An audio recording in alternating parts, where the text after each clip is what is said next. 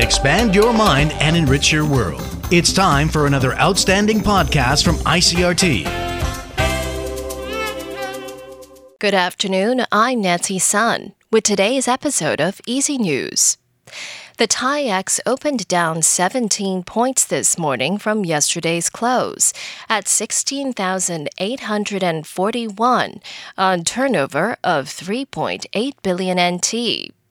The market continued to lose ground on Monday on the back of lingering concerns about the impact of the government's decision not to extend its reduced transaction tax for day trading.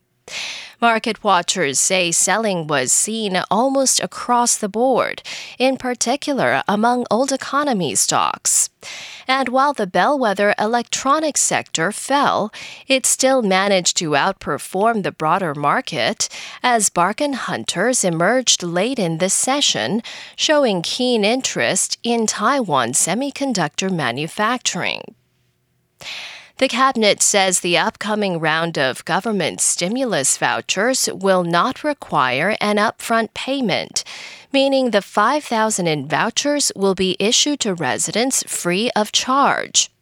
According to Cabinet spokesperson Luo Bingchun, the decision to scrap the upfront payment was made after Premier Su Tseng-chang met with 45 DPP lawmakers. And Luo says the cabinet will also be taking into consideration other recommendations by the lawmakers in its rollout of the new round of stimulus vouchers.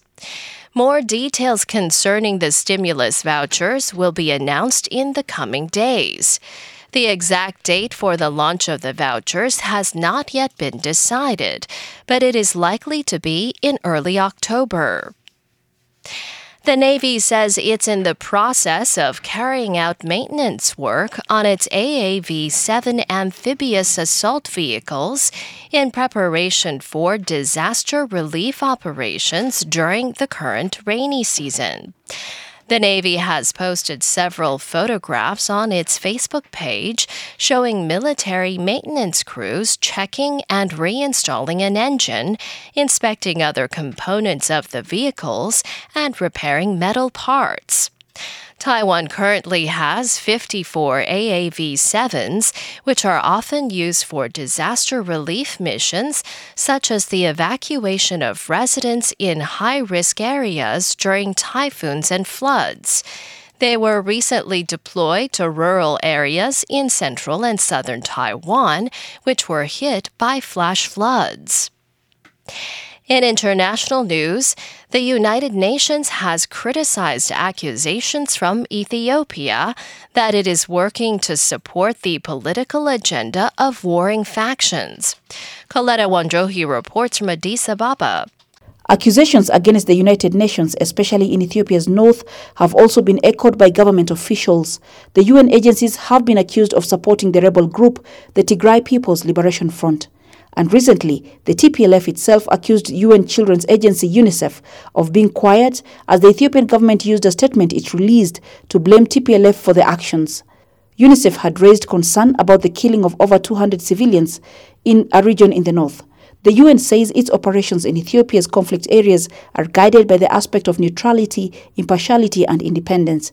In the northern part of the country, it is striving to reach over 4.5 million people who are in need of emergency support. The Ethiopian government has so far suspended the operation of Doctors Without Borders from Holland and the Norwegian Refugee Council. It accuses them of being agents of misinformation.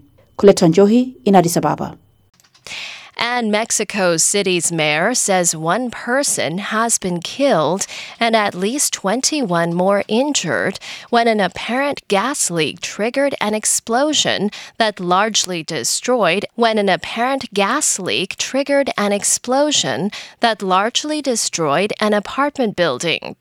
Monday's explosion on the capital's south side left interior walls exposed in the 63 unit building. Officials say six of the injured were taken to hospitals and one later died. Some 300 people have been evacuated from neighboring buildings as a precaution. The Mexico City Prosecutor's Office and experts from other agencies are investigating to determine the source of the gas leak. And that was the ICRT news. Check in again tomorrow for our simplified version of the news, uploaded every day in the afternoon. Enjoy the rest of your day. I'm Nancy Sun.